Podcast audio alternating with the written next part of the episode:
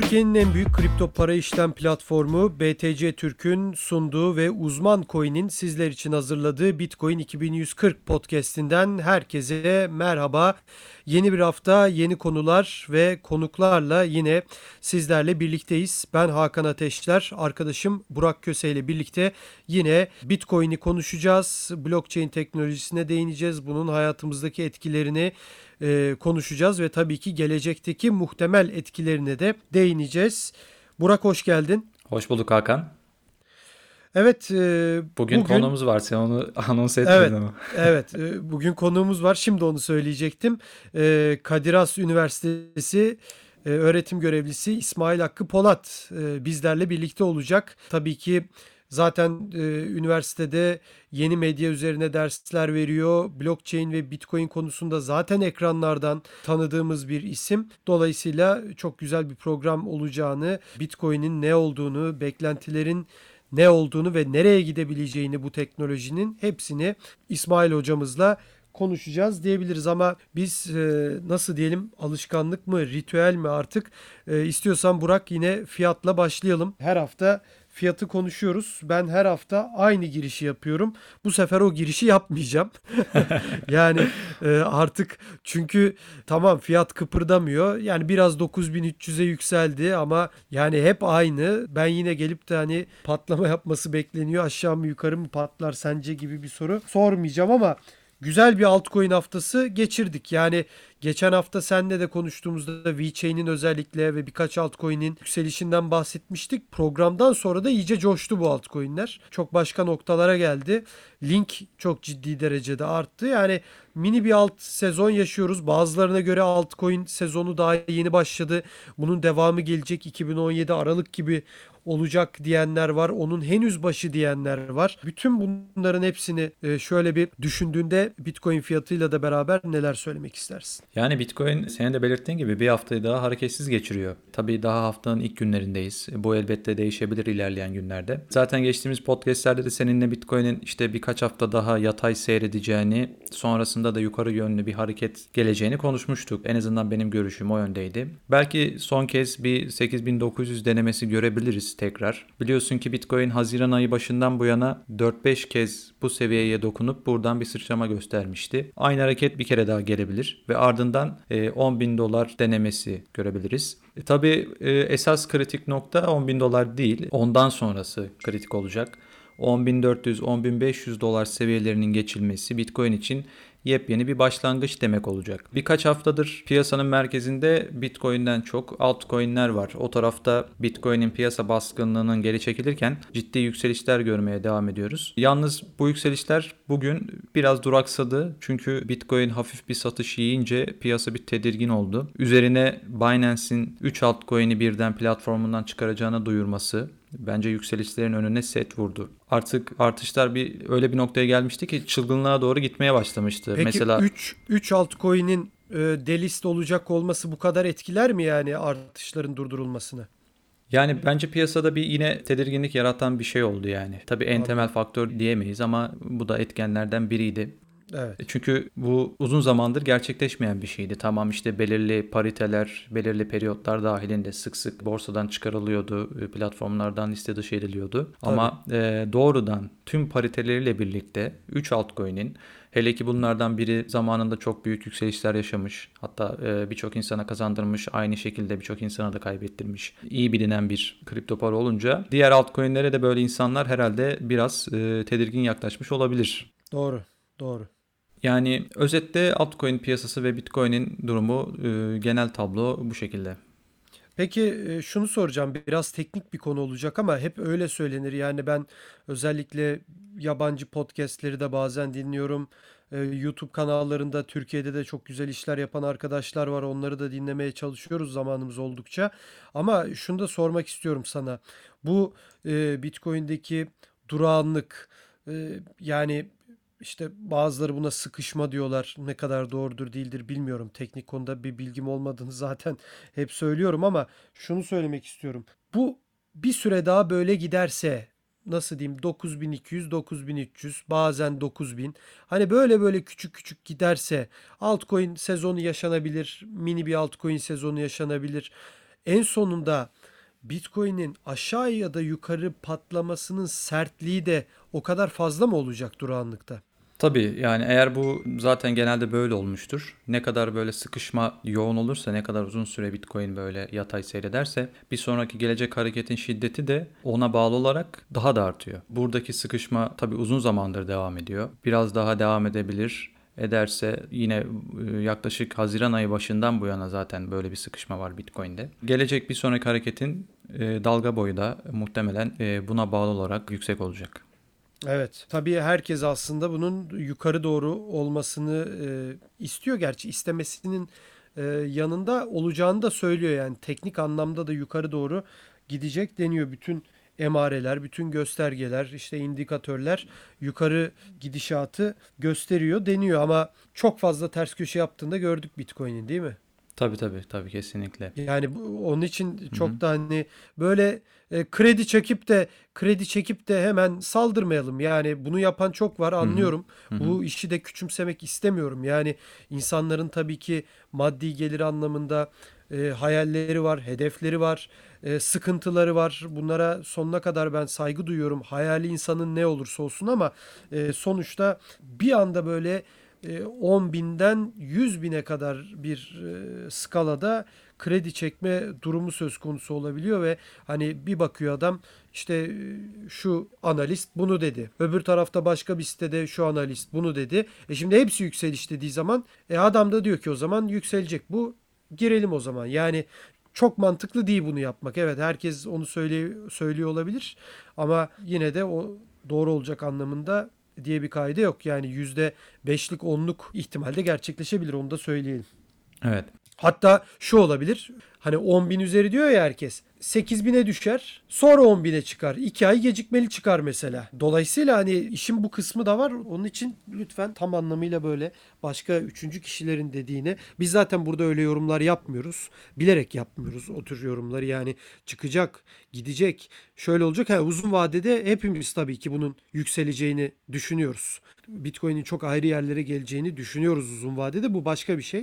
Ama kısa vade için zaten bir fiyat yorumu genelde yapmıyoruz. Evet fiyatı da konuştuk. Yine geçtiğimiz hafta söylediklerimizden çok da farklı şeyler söylemedik ama gidişat da bu yönde. Bunları da bunlardan da bahsettik ve konumuza da hoş geldiniz diyelim. Kadir Has Üniversitesi öğretim görevlisi İsmail Hakkı Polat bizlerle birlikte. İsmail hocam hoş geldiniz programımıza. Hoş bulduk Hakan, hoş bulduk Burak. Nasılsınız? Sağ olun hocam. Sağ olun hocam. Çok teşekkür ederiz. Evet Burak biraz sana bırakalım sözü. Bizi geri çevirmeyip geldiğiniz için çok teşekkür ederiz hocam. İsmail Hoca e, Türkiye'nin kripto para sektörüne, topluluğuna katkıları büyük olan değerli bir isim. E, yanılmıyorsam Türkiye'de bu konulara 7-8 yıldır emek veren biri. E, Bitcoin'in konuşulmadığı, bilinmediği pek e, dönemlerde bu konulara kafa yoruyordu. O zamanlar Bitcoin 250 liradan falan işlem görüyordu değil mi hocam? yani. E, evet ilk yazdığım blog yazısında öyle bir şey vardı. Hatta o gecikmiş bir blog yazısıydı ben Bloomberg Business Week dergisinde yazdığım yazıları genellikle şöyle bir, bir buçuk ay sonra bloguma koyuyordum o zaman. Yani güncel değer olarak temelen Nisan ayıydı. Benim ilk Nisan 2013'tü. Şubat'tı galiba. Evet evet Şubat, Şubat evet. doğru. Artık o kadar şey oldu ki o zaman onunla ilgili bir YouTube programı yapmıştık. Bak o zaman YouTuber falan yoktu ama biz YouTuber'lık yapıyorduk. İlk daha Google Hangout üzerinden onunla karıştırdım. Çünkü bir de onun şey versiyonu vardı. Ee, fakat şöyle 258 liraydı TL olarak fakat Türkiye'de borsa yoktu 2013'te. o yüzden hani TL olmasının da hiçbir anlamı yoktu. Ee, ben hani kurdan çevirmiştim açıkçası. Evet. O zaman da e, dolar bayağı düşüktü. Yani yanılmıyorsam 1.80 1.90'larda falandı. Düşün yani hani 100 küsür dolarlardan falan e, söz ediyoruz e, şeyin Bitcoin'in fiyatının 100 küsür dolar olduğu dönemlerden söz ediyoruz. Evet. Yani genelde bilimsel açıdan bu konulara değer verenler işin herhalde diğer tarafını ya önemsemiyor ya da işte bir şekilde fırsatı kaçırıyor. Herhalde sizde de öyle oldu bu. ya şöyle aslında ben hani terzi söküğünü dikemezmiş hesabı oldu biraz bende.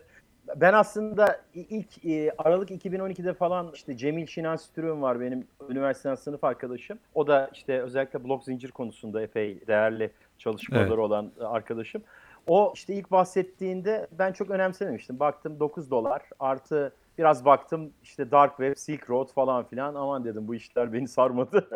Kapattım o defteri. Sonra işte bir, bir buçuk ay sonra falan bizim şeyi gördüğümde, Cemil'i gördüğümde Cemil bana dedi ki inceledin mi Bitcoin'i? Dedim inceledim abi ne şey yapıyorsun işte kara para falan.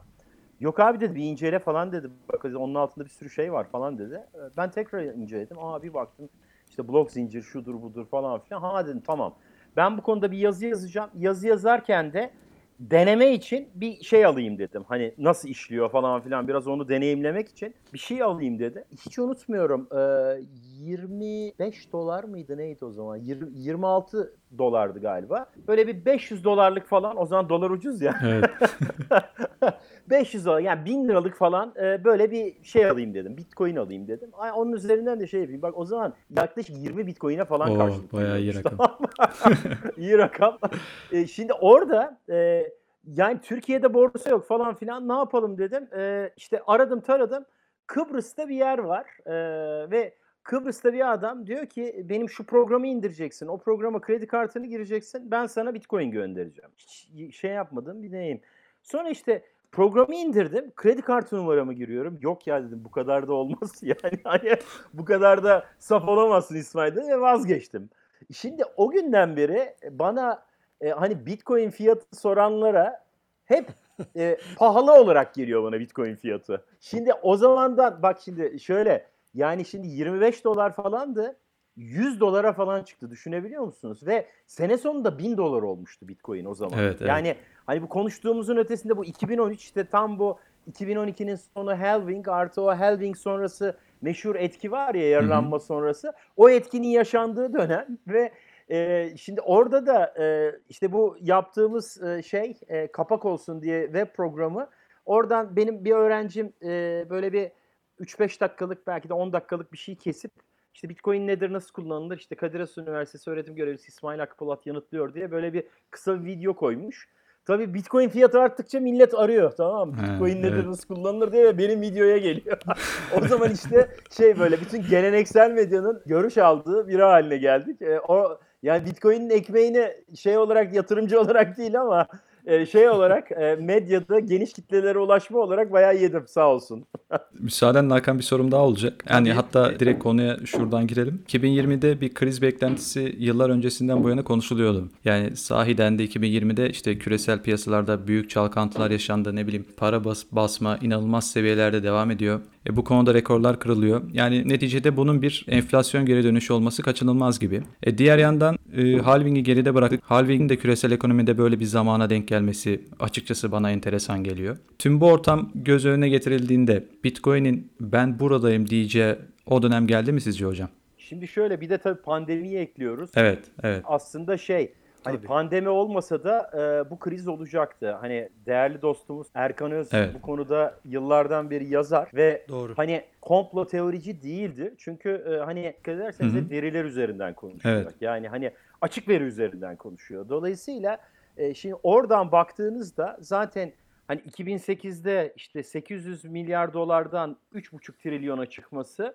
e, yaklaşık 2,5-3 senede hatta 2011-2012'ye kadar. Fakat şu son 3-5 ayda e, diyelim aşağı yukarı bu e, şeyin de iki katına çıkması. Yani geçen gün e, hatta ben bir tweet attım. İşte e, FED birazcık bilanço küçülteyim demiş. Böyle bir 70 milyar dolar e, mı öyle bir şey küçültmüş bilançosunu bir de 7 trilyon dolara inmiş. Piyasada dolaşan dolar miktarı. Şimdi 7 trilyon dolar şu ana kadar o basılan bütün paranın iki katını birkaç ayda basmak çok ciddi Evet. ve enflasyonel getirisi olan bir şey. Bir de pandeminin etkisi sürüyor. İşte Amerika'daki rakamlara bakıyorsunuz. Hani Türkiye'deki hafif böyle kıpırdanmalara bakıyorsunuz. Brezilya'ya, diğer ülkelere bakıyorsunuz. Yani bir ikinci dalga olması kaçınılmaz. Artı e, hani onun üzerine bildirilmiş bir e, şey aslında bu.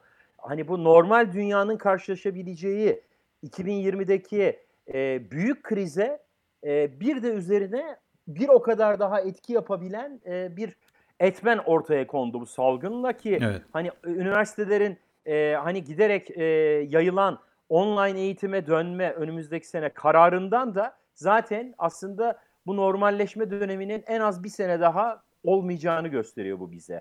Şimdi normalleşme olmadığı, ekonominin çarklarının iş- işlemediği bir dönemde, devletlerin yardım etmesi gereken bir dönemde, para basması gereken bir dönemde E, bir de e, kötü ekonomik bilançolar e, bu işi gerçekten geleneksel finans işleyişi açısından e, işin içinden çıkılmaz hale getiriyor.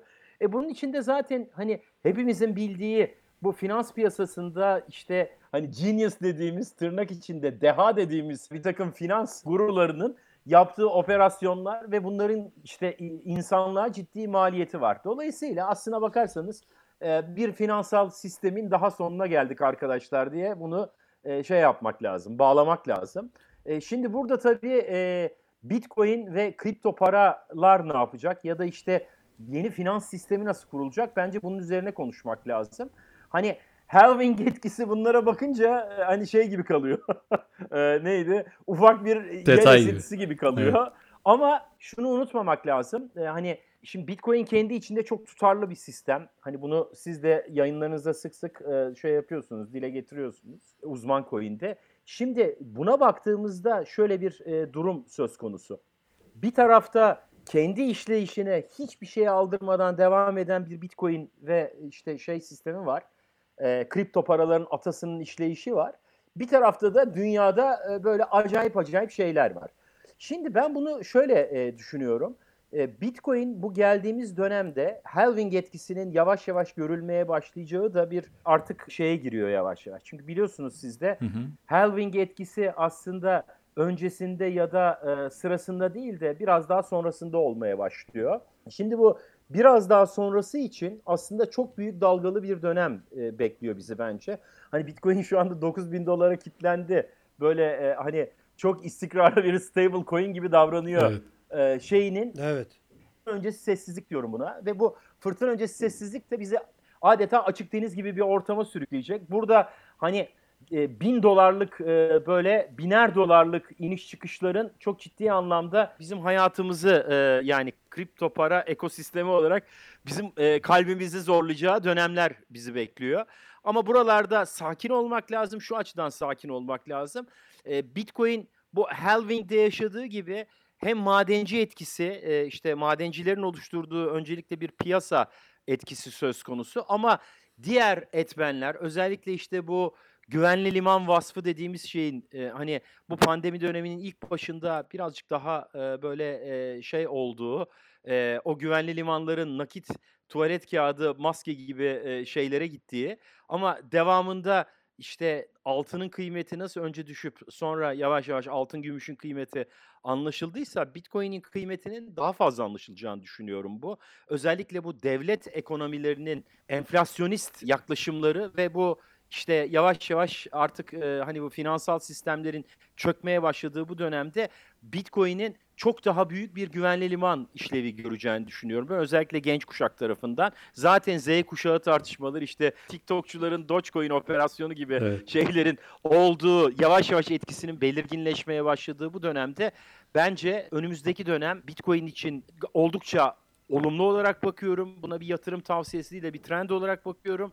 Ama e, hani bunun günlük iniş çıkışlarının çok yoğun olacağı, bu yüzden de bu işe girmek ya da yatırım yapmak isteyenlerin ciddi bir dijital okuryazarlık ve bu sistemi anlamaları gerektiğinin de farkında olmalarını düşünüyorum. Çünkü olmayanları gerçekten e, ciddi bir e, baş ağrısı, kalp ağrısı, e, işte e, hatta depresyona varan sonuçlar bekleyebilir. Bitcoin son olarak şunu söyleyeyim. E, işte burada e, nasıl davranırsa davransın bu halving etkisi e, her durumda işte biraz daha işler stabilize olmaya başladığında kaldığı yerden devam eder. Yani hani Bitcoin nasıl e, normalde internet çökse bile e, o gün kapa kapanır o sunucular ama internet tekrar geri geldiği zaman kaldığı yerden devam ederse işte her durumda ekonomik etkiyi, teknolojik etkiyi, Z kuşağı etkisi ne olursa olsun Bitcoin her birine cevap verir ama hiç o istifini bozmadan kaldığı yerden yoluna devam eder diyeyim. Evet bir de tüm bunlara ek olarak son dönemde özellikle Bitcoin'e yatırım yapan insanlar eskiye oranla daha büyük oranlarda ellerindekilerini satmıyorlar. Hatta bununla ilgili evet. birçok grafik paylaşılıyor. Mesela bir yıldan uzun bir süredir hareket ettirilmeyen Bitcoin miktarı şu anda toplam arzın %62'sinden daha fazla ve bu bir rekor. E, hatta bu oranın giderek arttığını görüyoruz. Yani herhalde bu hem bir halving etkisinden hem de işte insanların artık Bitcoin'i daha fazla mı bir değer deposu olarak görüyor eskiye göre? Veya işte her ikisi olabilir. Şimdi şöyle aslında bunun için Bitcoin'in tarihine bakmak lazım. Ee, hani Bitcoin'in tarihinde bir yatırımcının parasının değerine eski değerine ulaşması için en kötü döneminde bile parasının eski dönemine e, ulaşması için beklediği sene 3,5 seneymiş. Dolayısıyla hani o da zaten şudur. Kasım 2013'te 1000 küsür dolarlara çıkmıştı. Evet. Oradan 100 dolarlara indi Nisan 2014'te. 100 dolarlı seviyelere indi işte 150 dolar falan gibi seviyelere indi. Oradan sonra 3,5 senede tekrar şeye geldi. 1000 dolarlara geldi. Dolayısıyla işte o zamanlar e, hani bana da hani Bitcoin ile ilgili röportajlar verdiğim için senin lafına uyduk Bitcoin aldık diyen arkadaşlar vardı. E, ya kardeşim hani ben size Bitcoin alın mı dedim. Böyle bir şey yok. Hani Bitcoin'in önümüzdeki dönem nasıl bir hareket yapacağını anlatıyorum ben. Trend olarak anlatıyorum ve bunun zamanını söylemiyorum ve yatırım tavsiyesi de değil diyorum sürekli. Ama hani bu şey gibi bugün e, bir tweette yazdım bir arkadaşa. Ya diyor işte bu TikTokçular Dogecoin e, operasyonu yapıyor. İşte bu NBA oyuncusu da şeyi basketbolcusu da işte linked coin'ini e, pump ediyor. Evet. E kardeşim hırsızın hiçbir suçu yok. Yani bu adam herkes buna yatırım yapıyor hiç bilinçsizce. Hani Nasrettin Hoca'nın dediği gibi buna yatırım yapanların hiçbir suçu yok. E, biri biraz bilinçlensinler kardeşim. E, ne benim lafıma, başkasının lafına bakarak alanları da aslında e, burada birazcık kritize etmek lazım. Neyse, oradan geçelim. Yani o bin dolar alanlara bile e, hani onlar bile beklediğinde üç buçuk senede hat- hatta şu anda tutsalar zaten hani bunların hiçbirini konuşmayacaklar bile anlatabiliyor muyum? Tabii. Dolayısıyla şimdi burada tabii iki tane şey var. Ee, bir tanesi hani Bitcoin'in kendi hareketi içinde aslında hani benim Bitcoin'e iki değerlendirmem var. Bir tanesi Büyük Bey ile yazılan, BTC ile ifade edilen işte şu anda değeri 9000 küsür dolarlarda olan kripto para. Diğeri ise Küçük Bey ile yazılan aslında yeni finans modeli. Yani yeni finans modelinin esin kaynağı. Şimdi biz Büyük Bey'le olana baktığımızda o zaten hani bir para biriminden çok bir dijital altın ve işte altın 2.0 Evet. olmaya giderek daha belirgin giden ben yıllardan beri hep bunu söylüyorum. Bir olgu ama bizim bakmamız gereken altın 2.0 ya da büyük bitcoin değil bir yandan da küçük B ile yazılan ama hani baby bitcoin diyebileceğimiz ya da bitcoin 2.0 diyebileceğimiz e, modeller. Bu modeller içinde işte Ethereum'da gelen akıllı sözleşme modeli, yine işte şu son dönemde konuştuğumuz merkezsiz finans modelleri, bütün bunlar aslında e, hem geleneksel sistemi değiştirecek hem de Bitcoin'in değerini arttıracak şeyler. Dolayısıyla hani Bitcoin'in el üzerinde tutulmasını ve wow hani önümüzdeki senelerde daha da Bitcoin'in değerini, gerçek değerini yani hani o hem büyük beyle olan değerini, parasal değerini, niceliksel değerini hem de küçük beyle olan model olan niteliksel değerini ortaya koyacak şeyler. O açıdan hani ben bu noktaya baktığımda gerçekten önümüzdeki dönemde hani hem çok tartışılacak ama bir yandan da eninde sonunda insanların böyleymiş diyebileceği ve Bitcoin'deki en önemli stratejinin özellikle büyük Bitcoin'deki en önemli stratejinin hodl olacağı, hodl'ın her zaman geçerli olduğu e, bir stratejiyi her zaman öngörmek lazım. Evet Hakan istersen buradan sonra senin varsa. Şunu söylemek istiyorum. Biraz önce İsmail Hocam şey dediniz. İkinci bir salgın dönemi gelebilir dediniz ki bu zaten birçok kişi bunu konuşuyor. Brezilya'da ve Amerika'da dediğiniz gibi olanlar ortada. İki ülkenin başkanlarının aslında bu anlamda biri diyor ki daha az test yapalım ki daha az sayı çıksın diyor. Öbürü diyor ki işte bu hiçbir şey olmaz. Devam edelim biz millet hani aç mı yatsın para kazanmamız lazım diyor Bolsonaro da. E, ne oldu o da koronavirüs çıktı en sonunda ama şunu sormak istiyorum hep Bitcoin bundan önce adı krizlerle anılan bir paraydı. İşte kriz olacak, savaşlar çıkacak diyen var. e, Dünyada bir ekonomik kriz olacak diyen. Bitcoin hep bu krizlerle birlikte yükselecek deniyordu. Koronavirüste şunu yaşadık. Mart ayında her şey düşerken Bitcoin de düştü ve ciddi anlamda 3000'lere kadar geriledi. Ve insanlar şunu sordu. E hani geleneksel piyasalarla korele bir varlık değildi Bitcoin? E hani krizin parasıydı? E, Hatta şunu diyen bile gördüm ben sosyal medyada her şey söyleniyor zaten ama kendi içinde bir mantık var tabii. E ben kriz için Bitcoin almıştım şimdi Bitcoin de düştü. Ha tabii aradan geçen 3 ayda toparladı Bitcoin yine 10 binlere 9 binlere geldi ama Bu anlamda neler söylemek istersiniz? Krizle korele midir sizce yoksa tersi midir Bitcoin?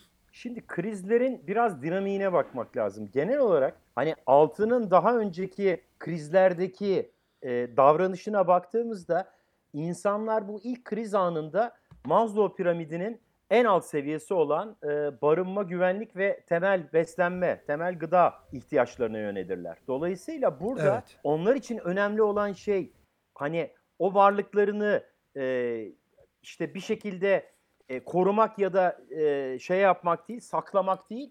E, tam tersine gıda stoku ya da barınma stoku, gıda ve güvenlik ihtiyaçlarına yönelik tedbirler almak isterler. Hani tuvalet kağıdı, maske işte ya da işte bu temel gıdaya hü- hücum aslında bu anlamda bir e, davranış biçimi. Sonra orada yavaş yavaş normalize olurlar ve o normalize olduktan sonra daha bireysel çeperden çıkıp topluluksal çeper, işte bölgesel çeper, ulusal çeper ve en son küresel çepere gelirler. Ya insanlık adına bir şey yapmak en sondur orada. en üstte ve Evet, en tabii, uzak şeydir. doğru. Dolayısıyla şimdi oralarda ikinci, üçüncü kademeden itibaren bu en alt kademeden sonra diğer kademelere geçerken düzeltmesi çok hızlı olur altının ya da şeyi. Niye? İnsanlar bir anda kendi varlıklarını, servetlerini e, bir yerde tutmak, onu korumak ve güvenle korumak isterler tabii ki. Şimdi bu Doğru. anlamda iki tane şey var Bitcoin'in önünde. Bir tanesi e, hani bu süreçte e, Bitcoin ile ilgili biz her ne kadar bunu iddia etsek de e, şu anda işte herhangi bir Maslow piramidinde en temele döndüğümüzde e, diyelim aile çeperindesiniz ya da e, şeydesiniz, birey çeperindesiniz. E, genellikle Bitcoin gibi bir şeyi e, çok idrakinde olmayan bir kitle var. Mesela ailede diyelim kararı kim veriyor? İşte 50 küsür yaşlarında, 40 küsür en kötüsü 40 küsür yaşlarında e, bu, bunların çoğunun Bitcoin ile alakası yok. Dolayısıyla birincisi burada. ikinci çepere çıktığınızda bile şansınız yok Bitcoin açısından. Ama altının şansı var o eski kuşak şey gözünde. İkincisi Bitcoin zaten çok sığ bir piyasa. Yani hani geleneksel finans şeylerine karşılaştırdığımızda. E bundan da yararlanmak isteyenler de var. Yani bu krizi bir fırsat olarak gören ve Bitcoin'i ucuzlaştırmak isteyen bir e, şey, e, birkaç piyasa simsarı birleştiğinde Bitcoin fiyatını istediğine indirir. O meşhur 12 Mart'ı 13 Mart'a bağlayan gece hani Bitcoin fiyatının e, hani ne bileyim 1000 doların altına inmemesi büyük bir şans. Hatta şey diyeyim e, ben ona şey diyordum e, bu BitMEX'in e, patronu Arthur Hayes Evet. biliyorsunuz orada saat böyle geceliğin 4 civar arıza ortaya çıkarttı. Yani Evet. order book'ta bakın buy, buy tarafında e, a- satın alma tarafında hiçbir hiçbir alım emri kalmamıştı orada. Yani BitMEX orada müdahale etmeseydi kapandı ya. Heh, 1000 dolar olacaktı BitMEX- yani neredeyse. Aynen öyle. BitMEX orada o 3800 dolar e, noktasında e, ay işte sistem arzı dolayısıyla bakıma alınmıştır diye bir e, işte tırnak içinde devre kesici kullanmasaydı e, bence şu anda hani Bitcoin ile ilgili belki de çok fa- fazla böyle bir şey konuşmuyorduk. Ha belki de daha geç konuşurduk ama mutlaka konuşurduk. Şimdi şöyle hani buradan varmak istediğim nokta Bitcoin'in hala alacak zamanı var ama bu krizi henüz yaşadığımız için bu süreçle ilgili de e, hani kesin bir değerlendirme yapmak için de ben hala erken diyorum ve hani aynı altının geçmiş dönemde 1920'lerde 30'larda ve işte bu e, 1970 ve 2008 krizinde yaptığı gibi e, böyle e, bir şekilde hani orta ve uzun vadede salınarak e, gideceğini düşünüyorum. Ama bunun şeyi şu eğer devletler finansal olarak sizin de sözünü ettiğiniz enflasyonist ortamı ortalığı paraya boğup o enflasyon etkisini çok çabuk sağlarlarsa o zaman işte Bitcoin'in e, grafiği de biraz daha kısa vadeye doğru e, şeye doğru yukarıya gider gibi geliyor bana. Hani buradaki gelişmeler bence çok dramatik gelişmeler olacak. E, bu geçenlerde e, sizin şeyinizde okumuştum. Bu dört tane e, işte e, genç uzman Tour Demester e, şey falan toplanıp Evet. çok güzel bir haberiniz vardı. Mesela orada büyük olaylara hazırlanın diyor. E, böyle bir şey de olabilir. Yani çünkü orada küresel ekonominin gidişatı da Bitcoin'in kaderini belirleyecek ama hani ben buna hep şey olarak bakıyorum. Ya Bitcoin'e ne olacak? Hani şu anda 500 dolara düşürseniz ne olacak? Bitcoin yine yine çıkacak uzun vadede. Çünkü yerini tutabilecek değerde bir şey henüz yok. Bu Ethereum değil, Ripple değil, başka bir şey değil. Size şunu da söyleyeyim. Geçen gün e, bir televizyon kanalına çıkmıştım. Geçen gün dediğimde bir iki ay önce falan, Nisan'da falan. Orada benden önce konuşan altınla ilgili bir sivil toplum kuruluşun ya da bir derneğin şeyi, başkanı konuşuyor. Kapalı çarşı kapalı. Ben on, ondan sonra Bitcoin ile ilgili fiyatı konuşurken şeye girdim. Ama işte kapalı çarşıdan farkı ne? Şu anda sen güvenli liman oluşturmak istersen kendi e, düşüncene göre Bitcoin'i her zaman alabilirsin. Kapalı çarşıya gidip ya da kuyumcuya gidip alamayabilirsin. Böyle. Doğru. E, geleneksel medyada da böyle olmadı mı? Şu anda e, işte sokağa çıkma yasağında gazete alabilecek falan bile durumumuz yoktu. Ne oldu? Sosyal medya, yeni medya yük, ha, şeylerin o eski kuşağın gözünde bile yükselmeye başladı. O yüzden hani 40-50 yaşındaki babaların güvenli liman stratejilerini bile değiştirebilecek kadar dramatik dönemlerin içindeyiz. Hani burada acele etmemek lazım, gözlemek lazım o gidişatı. Hocam aslında biz bu dramatik e, değişimi biraz Burak'la birlikte de yaşadık. Nasıl derseniz ikimiz aslında gazeteciliğin internet tarafında çalıştık. Hı hı. Ben hala çalışıyorum. 10 senedir Fanatik Gazetesi'nde internet bölümünde çalışıyorum ben. E, Burak da bir yaklaşık 4-5 sene çalıştın değil mi Burak sen de? Yani 7 yıl falan oldu. Ha 7 yıl Evet, oldu mu? Yani e, şimdi çalıştığımız için biz de o gazetenin içinde aslında o eski kuşak gazeteci abilerimizle ve bizden sonra gelen gençlerle birlikte aslında o değişimi öyle bir gördük ki hocam bir programınızda siz şunu söylüyordunuz. E, zannediyorum 2 sene önceki bir programınızı ben izlemiştim. Şimdi reklam pastası işte kağıttan dijitale geçiş e, internet tarafı da e, hoş geldiniz gelin buyurun diye beklemeyecek sizi Tabii. diye bir sözünüz vardı sizin o programda. Evet. yani o işte o bizi hiç hoş geldiniz diye karşılamadılar hocam. yani o kadar zorluk yaşadık ki hala da yaşamaya devam ediyoruz. Tabii yani tabii, tabii. Bazı şeylerimizi abilerimize anlatmaya çalışıyoruz. İşte siz biraz önce dediniz evin büyük babası işte eski koruma stratejisini devam ettirirse ama değiştirmesi zor olabilir. Ee, yani hem ev içinde nasıl o tartışmalar yaşanıyorsa biz de o medya düzeninin içinde hala o tartışmaları çok net olarak yaşıyoruz hocam. Ee, yani anlattığınızı tam olarak anlamayan kişiler tabii yaşamadıkları için olabilir. Saygı duyuyorum ama ben tam olarak ne anlatmak istediğinizi çok net anladım burada. Onu da belirteyim. Bunu da söylemeden geçemedim tabii. 10 sene böyle bir Başka. dijital medyada çalışınca böyle hafiften de bir içimi dökmüş oldum. Ee, gerçekten Para da öyle dönüşecek işte. Evet yani ileride belki her şey internet medyası açısından çok iyi olacak ama böyle biz yaşlandığımız zaman Burak da bilir biraz da huysuz bir adamımdır ben. Hani böyle gelip bu buraları böyle değildi işte biz çektik bütün bunların e, şeyini Kahrını. cezasını kötü günlerini biz yaşadık siz şimdi güzel güzel yiyorsunuz diyecek adamız sanki biz gibi geliyor bana.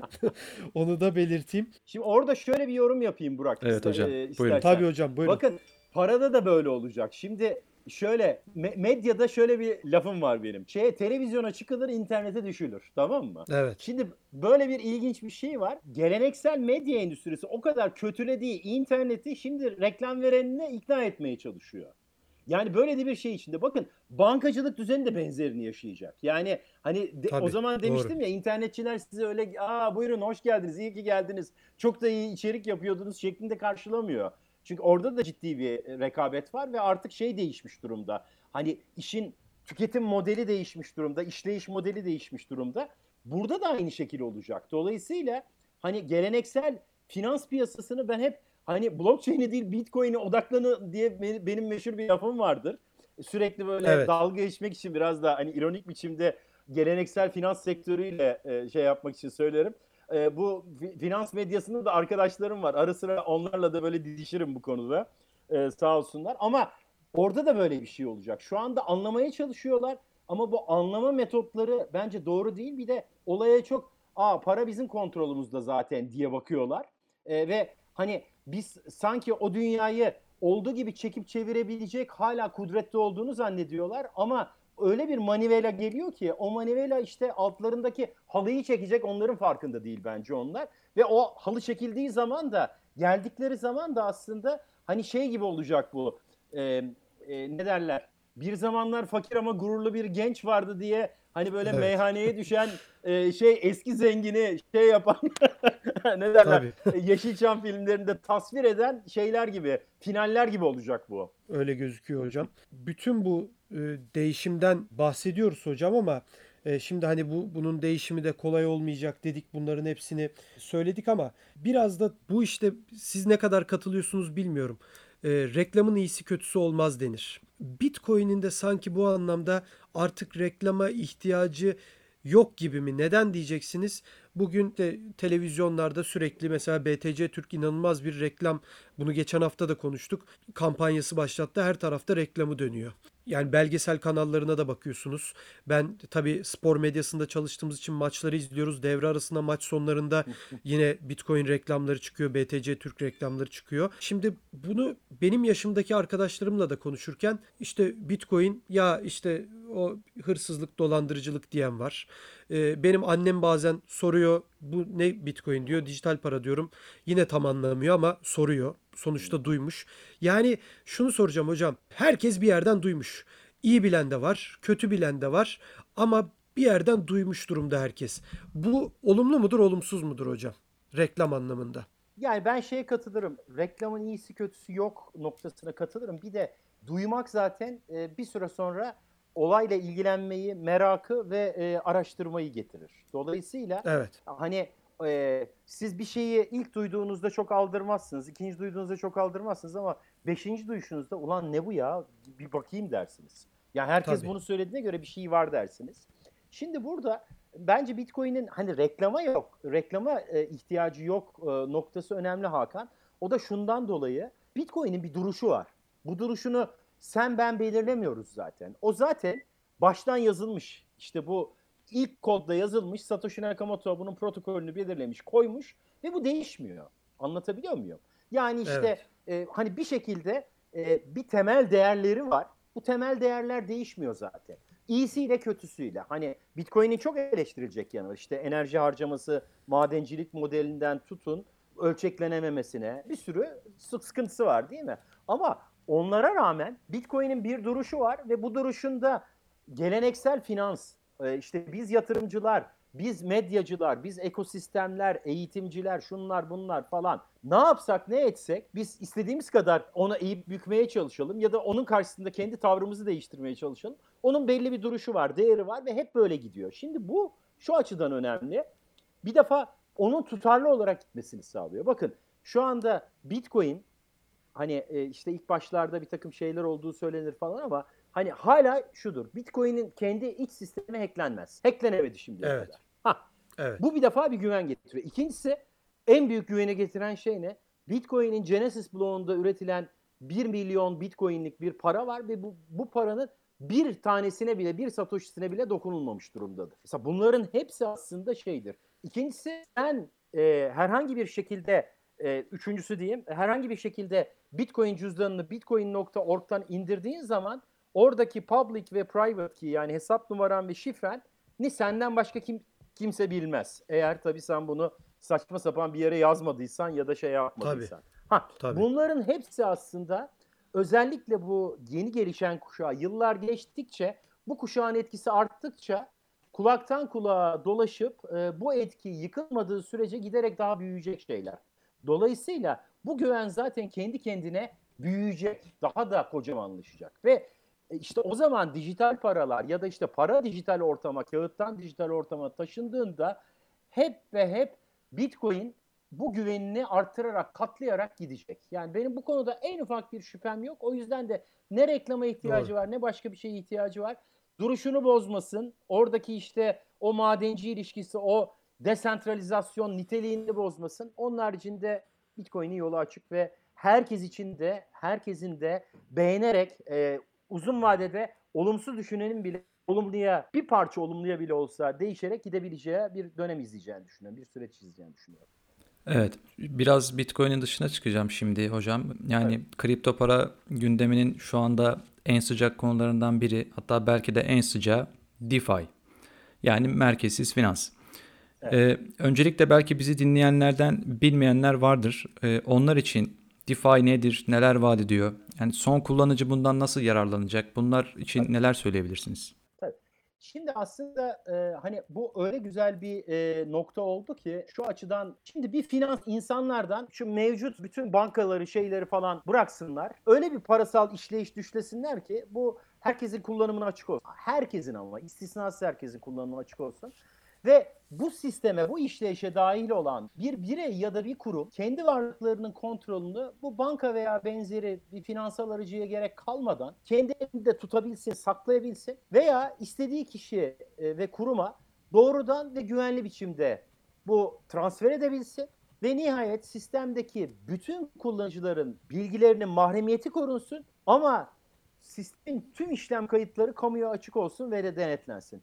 Ve bunu akıllı telefon üzerinden işte yeryüzünün her yerinden ve tabii ki her yerine 7-24 anında işlem yapabilecek, e, sınır tanımayan internet üzerinden böyle standart protokollerle birbirine bağlanabilecek on binlerce böyle finans, ticaret ve iş uygulaması olsun. İşte e, aslında Bitcoin ile başlayan ve bizim Evet. kripto para ve blok zincir süreciyle devam eden bugün itibariyle geldiğimiz nokta aslında bize böyle bir ekosistemi de e, şey yapıyor, tarif ediyor. Ve işte İngilizce'de Decentralized Finance yani DeFi diyoruz. Ben Türkçe'ye merkezsiz finans olarak çeviriyorum. Merkeziyetsiz finans olarak çevirenler de var. Ama bu işleyiş ki böyle çok bir cümleyle tarif et dersen bu biraz önce çizdiğim senaryoyu herkese açık, bu zincir temelli, dağıtık ağlar üzerinde çalışan finansal uygulamalar ekosistemi diyorum. Neden önemli bu? Çünkü bakın Facebook Libra'da çok önemli bir noktaya değindi ve o değindiği noktadan itibaren e, hep benim şeydir aklımdadır. Dünyada 1.7 milyar insan o zaman bir sene önce şu anda 2 milyara yaklaştı. İnsanın yoksulluk ya da coğrafi ya da dijital erişim yoksunluğu nedeniyle herhangi bir banka hesabı yok. Bu günümüz dünyasında aslında her bireyin bu finansal hizmetlere kolay ve ucuz erişimini sağlamayı hedefliyor DeFi. Şimdi bu bunu unutmamak lazım. Çünkü bankacılık sistemi aynı bu reklam sistemi gibi hani geleneksel medyanın reklam sisteminde nasıl hani televizyon ya da radyoya işte atıyorum birkaç yüz bin liran ya da birkaç milyon liran yoksa çıkamıyorsun ve çizgi üstü çizgi altı diye bir şey tanımlıyordun. Ama yeni medya ile birlikte Google geldi ve cebindeki 50 lirayla bile sana e, aslında bu sisteme katılma ve kendi reklamını hani yanı başımızdaki bakkalın kasabın bile kendi reklamını yapabilmesini sağladı. İşte DeFi'de bence Bitcoin ile başlayan dönemde finansal sistemi işte 1 liraya ya da 1 satoshi'ye ya da işte 1 coin'e kadar indirebilecek kadar önemli, şeffaf, hiç kimseyi dışlamayan, herkesi içine kabul eden, hakkaniyetli ve güvenli biçimde bunların hayata geçmesini sağlayacak önce bir platform, yani platform demeyeyim de bir böyle devasa bir e, ekosistem. Bunun üzerinde de işte binlerce uygulama gelecek. Dolayısıyla işte buradaki blok zincir ve onun üzerine e, işte konulacak akıllı sözleşme dediğimiz protokoller üzerinden de hem düşük tahsilat riskiyle çalışacak bunlar, açık ve merkezsiz borç alma, borç verme uygulamaları olacak burada. İşte bir yandan mevcut işleyişi bunlar misliyle hızlandıracak ama öte yandan ha, o piyasalara da güvenlik, şeffaflık ve düşük maliyet gibi avantajlar da getirecek. Dolayısıyla aslında burada yepyeni bir dönem başlıyor ama biz bu dönemi şu anda sadece işte şeylerle anıyoruz. Birkaç tane coin üzerinden o coin'in fiyat yükselişi üzerinden okumaya çalışıyoruz yine. İşte asıl tehlikeli nokta da bu bence. Evet Hakan senin bir e, artık klasik halini almış bir sorun var. Benim aklıma o geldi şu anda. E, Hangisi? şey, bu e, hani bankasız banka sistemine erişimi olmayan insanlardan bahsetti İsmail Hoca. Hani sen de Evet. diyordun ya işte e, Afrika'da Nasıl evet nasıl olacak? Bitcoin'i nasıl kullanacak bu insanlar? Doğru. İstersen bir de onu Doğru. sor. E, ben açıkçası Ya- cevabını merak ediyorum. Evet hocam yani ben de şimdi aklıma geldi açıkçası. Öyle bir durum var ki şimdi Avrupa'da, Amerika, Kuzey Amerika kıtasında ve belirli Asya taraflarında bu bahsettiğiniz fakirlik aslında yok. Ee, yine çok ciddi geçim sıkıntıları tabii ki var. Bizim ülkemizde de var. Ee, orada bir e, yorumum veya karşı çıkma durumum söz konusu değil ama hocam şimdi Afrika'da yani o biraz önce bahsettiğiniz piramidin en alt kısmındaki ihtiyaçlara bile ulaşamayan insanlar var. Ee, gerçekten yani e, adam artık su bulamıyor Afrika'da. Güney Amerika'da muhtemelen bunun bir tık üstü. Orada e, su bulabiliyor ama parasının Venezuela örneğini biliyoruz anlatmaya gerek yok zaten. Değeri bir günde 10 katı, 20 katı, 100 katı azalabiliyor. Şimdi hocam Afrika'nın o köyündeki yani köy derken bir köyden bahsetmiyorum. Tabii, Koskoca tabii. Afrika böyle zaten. Yani na- nasıl Bitcoin alacaklar hocam? Nasıl ulaşacaklar? İnternet bağlantısının ücretini, faturasını bile ödemesi imkansız bu insanların. Evine bir telefon bağlatmasını geçtim. Yani bir cep telefonu alması bile imkansızken bu kitle nasıl bu fakirlikten kurtulacak hocam? Ee, şöyle e, kafamda iki tane model var. Birincisi hani bu söylediklerini aslında iletişim için söylüyorlardı. Hani ben telekom sektöründen geldiğim için yine benzer bir şeydeydim. Yani işte insanların e, hani yiyecek parası yok nasıl telefon alsınlar noktası vardı biliyorsunuz 90'larda 2000'li yıllarda. Ama e, Afrika'da bile penetrasyon oranlarına yani işte telefon ve iletişim kullanım oranlarına baktığımızda herkesin iptidai de olsa, çok ilkel de olsa bir telefonu var şu anda. Klasik e, geleneksel iletişim ihtiyaçlarını sağlıyorlar. Şimdi birincisi bu. İnsanların ihtiyacı olması lazım. Tabii ki e, bu 1.7 milyar insanı bir anda sıfırlamayacak. Ama bunun sayısını yavaş yavaş azaltacak. Birinci yöntem bu.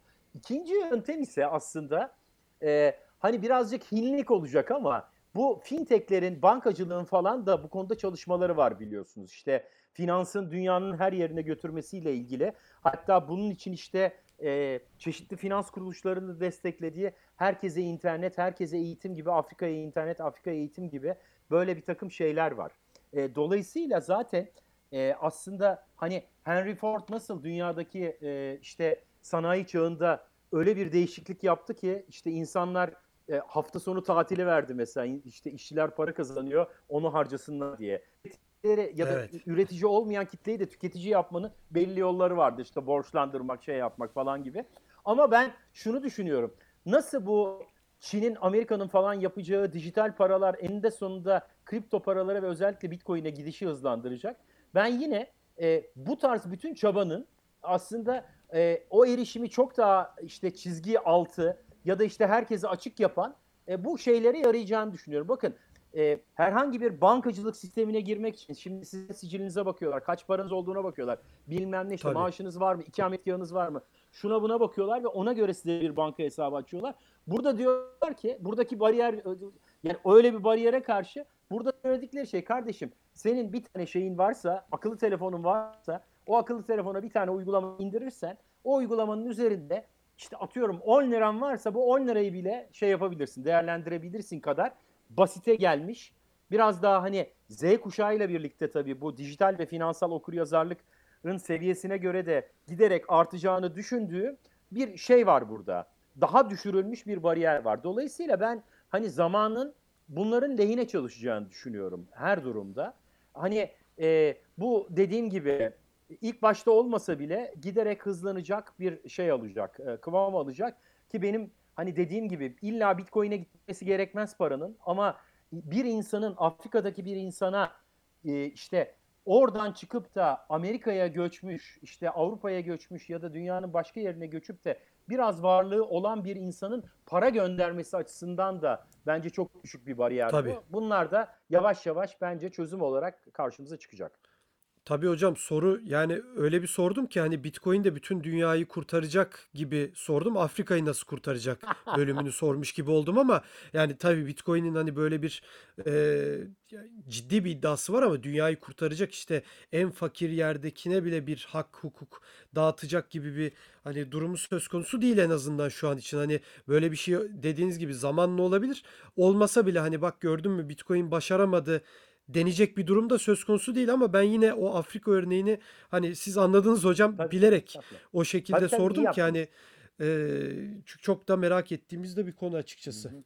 Ya ben de özellikle e, Afrika üzerinden verdim. Aslında Latin Amerika'da başladı bile işte e, şeyde Tabii. Venezuela'da, Arjantin'de insanlar e, hani paralarının değerini hiper enflasyondan korunmak için zaten Bitcoin'i özellikle güvenle korunmak için, finansal özgürlüklerini elde etmek için e, Bitcoin'i bir yöntem olarak, bir saklama yöntemi olarak seçiyorlar ya da varlık transfer yöntemi olarak seçiyorlar. Evet. Evet, e, son olarak e, benim şöyle bir sorum var. Mesela yani yine DeFi ile ilgili olacak. Yani son günlerde özellikle DeFi'de olanları artık bence bir çılgınlık olarak ifade edebiliriz herhalde. E, yani sık sık ICO balonuyla bir karşılaştırma yapılıyor burada. E, ilk aklıma gelen örnekler işte bu dalga biraz Aave ile başladı. Sonra işte Compound, işte Balancer girdi. E, o, o projelerle devam etti. Yani konuyu yakından takip etmeyenler için bunların her biri en az 4-5 kat artışlar yaşadı son haftalarda. DeFi'de gerçekten bir balonun içinde miyiz yoksa değeri yeni anlaşılıyor ve bu onun fiyatlaması mı? Şimdi şöyle bu ilk süreç zaten hep balon olur. Yani bir, bir miktar şişmesi olur, balonu olur. Ama benim asıl korktuğum şey şu. E, şimdi işte Compound'un e, mesela işte 18 dolardan 200-300 dolarlara Evet. yükselmesi, işte e, e, yani Compound'un asıl e, fonksiyonunu bize tarif etmiyor. Yani Compound nedir? E, işte kullanıcıların bu teminat gösterdikleri kripto paralar karşılığında o borç kredi verme işlemini DAI dediğimiz bu işin öncüsü e, işte DeFi e, coin'inden çok daha iyi ve daha algoritmik biçimde yapıyor ve çok daha iyi uygun faiz verdiğini şey yapıyor. O o vaatle aslında Evet. geliyor. Ama şimdi buradan şöyle bir şey ortaya çıkıyor bu 2017'deki işte ICO balonu gibi. Ortalıkta bir sürü şey çıkıyor. Ne diyor? Ben de aslında bir DeFi uygulamasıyım diyor. Alakası yok. Saadet zinciri, Ponzi ya da resmi dolandırıcılık biliyorsunuz. Ama şimdi öyle bir konjonktür var ki dünyanın hemen her ülkesindeki Merkez Bankası ya da devlet faiz politikalarının ve hazine bonolarının şeyleri negatif net getiriye e, düştü. Şimdi dolayısıyla şimdi negatif net getiriye düştüğü bu dönemde işte bu Compound gibi ya da işte Maker gibi DeFi uygulamalarının bir anda işte Balancer gibi uygulamaların bir anda bu yepyeni getiri anlayışıyla işte bu yatırımcıların gözdesi olması insanların da dikkatini çekecek. Bu sefer o dolandırıcı ve sade zinciri pazarlamacıları öne çıkacaklar diyecekler ki biz daha iyiyiz, daha şeyiz, şu kadar para veriyoruz. Üstelik bir de bakın bu staking olayını hani şu anda işte herkesin e, gündeminde olan işte bu Tezos'la ve diğer şeylerle ortaya çıkan paranı kitlediğin zaman pay verme e, olayını, faiz gibi pay verme, getiri verme olayını aslında bir sade zincirine çevirecek şey, bir anda çevirebilecek şey çok basit. Anlatabiliyor muyum? Dolayısıyla işte eğer biz DeFi, DeFi kavramına onu kısa vadede alım satım fırsatı yaratan bir e, yüksek getiri aracı olarak tarif edilmesine izin verdiğimiz sürece bunun uzun vadedeki insanlığı işte bu tehdit eden mevcut finansal işleyişin o hastalıklı yönlerini, o merkezi yapıyı adaletli ve hakkaniyetli biçimde e, işte dağıtıp bu sistemi sağlığına kavuşturacak bir iyileştirici çözüm modeli olarak değil, tamamen bir dolandırıcılık modeli olarak karşımıza çıkmasını sağlarız. Ve aynı hani Bitcoin'e ve kripto paralara karşı nasıl aman ya bunlar saadet zinciri işte balondu patladı gibi şeylere e, sonuçlara akibete doğru götürürüz şeyleri. Benim en büyük korkularımdan bir tanesi o. O yüzden hani medya olarak özellikle size de eğitmen olarak bize ve ekosistemdeki her bilinçli bireye de bu konuda sorumluluk düşüyor. Evet hocam. Yani ben bir sürü sorun var ama hocanın da zamanını almayalım. Estağfurullah yok yok buyurun buyurun. Şunu da soracağım hocam. Siz şimdi üniversiteye gidiyorsunuz. Orada gençlerle bir araya geliyorsunuz. Onlara dersler veriyorsunuz. Ee, şimdi dünyada dediğiniz gibi bu kuşaklar e, işte milenyıllar deniyor, Z kuşakları deniyor. Çok ciddi bir genç kitlede Bitcoin'e karşı bir olumlu görüş Evet. var denir. Ee, siz bu anlamda Türk gençliğinde sizin iç içe olduğunuz gençlerde nasıl bir oran görüyorsunuz bu anlamda? Şimdi yüksek bir oran görüyorum ama bu hani Türkiye'ye de mahsus bir durum. Şundan dolayı. Şimdi birincisi Türkiye'deki yani bizim ülkemizin insanının e, bu özellikle Türkiye'de telekomünikasyon altyapısı çok güçlü. İnsanların elinde e, bu akıllı telefonlar nedeniyle dijital dönüşümleri de özellikle gençlerde hani eğitim olmasa bile deneyim yoluyla zaten ilerliyor. Ve bu anlamda da e, gençler herhangi bir ortama girdikleri zaman o ortamda gözlemci bile olsalar o ortamdan çok çabuk etkileniyorlar ve burada olumlu bir şey var. Hatta bunun abartılı bir tezahürünü de siz de biliyorsunuz. Bir iki sene önce bir araştırma çıktı. Türkiye'de işte her beş kişiden birinde kripto para yatırımı Evet, var falan. yanlış olan diye. bir araştırma. yani o araştırmayı da kimler nasıl yaptı bilmiyorum. Plazada bile yapsanız o kadar çıkmaz da. Neyse şimdi e, bir yandan böyle bir şey var. İkinci olarak Türkiye'de de ekonomik sıkıntılar insanlarını paralarını değerlendirme konusunda hem biraz bilinçsiz hem de aslında yeni şeylere açık biçimde e, yapıyorlar e, bu yatırımlarını. Dolayısıyla aslında bizim ülkemiz insanı e, özellikle gençleri risk almayı seven insanlar. Dolayısıyla bu risk alma iştahı içinde küçük de olsa bir parasını değerlendirip oradan para kazanmaya başladığı andan itibaren hemen yanındakini dürtüyor. Dolayısıyla Doğru. o, o dürtme etkisiyle aslında bu yayılıyor. Bu yayılma içinde de işte o Telegram forumlarında, çeşitli Reddit'te, şurada burada falan olan tartışmalar aslında bir yandan da onların gelişmesini sağlıyor. Ben bu anlamda çok iyi görüyorum yani. Hani sadece üniversiteye giden gençler değil, bütün gençlerin e, güzel bir bilince sahip olduklarını düşünüyorum. E, o anlamda da hani Türkiye'nin geleceğini de umutlu görüyorum. E, finansal olarak da iyi görüyorum. Bakalım yani hani bence e, biz her ne kadar badire atlatsak da aynı Bitcoin gibi e, eninde sonunda toparlanmayı bilip yolumuza devam etmeyi bilen bir ülkeyiz ve ülke gençliğiyiz. Bu anlamda ilerleyeceğiz gibi geliyor bana. Hocam çok teşekkür ederiz. Her zamanki o samimi tarzınızla bütün sorularımızı cevaplandırdınız. Çok sağ olun tekrardan katıldığınız için programımıza. Ben teşekkür ederim. Bence Uzman Coin çok güzel bir yayıncılık yapıyor. Ben şeyi de Burak'ı da e, daha önceki Discord gruplarından ya da işte Slack gruplarından da biliyorum. E, onun paylaşımlarını okurdum o zamanlardan e, şeyde. E, dolayısıyla e, hani bu hevesinizi ya da bu şeyi kesintiye ya da demotive olmaya uğratmadan çünkü Bitcoin'in ya da işte kripto para ekosisteminin ya da ekonominin dünyanın önünde çok badireler var. Ama hani siz hep ne olursa olsun e, kaldığınız yerden ya da işte hiç kesintiye uğramadan devam edin lütfen. Böyle devam edin ve aynı Bitcoin'in değerleri gibi değerlerinizden, ana değerlerinizden, ilkelerinizden hiç ödün vermeden bu şekilde gidin. Teşekkür ediyorum. Çok sağ olun hocam. Güzel yorumlarınız için de teşekkür ederiz. Evet bu hafta bir e, Bitcoin 2140 podcast'inin daha sonuna geldik. BTC Türk'ün Türkiye'nin en büyük kripto işlem platformu BTC Türk'ün sunduğu ve uzman coin'in sizler için hazırladığı Bitcoin 2140 podcast'inde gelecek haftada görüşmek dileğiyle herkese iyi haftalar hoşçakalın.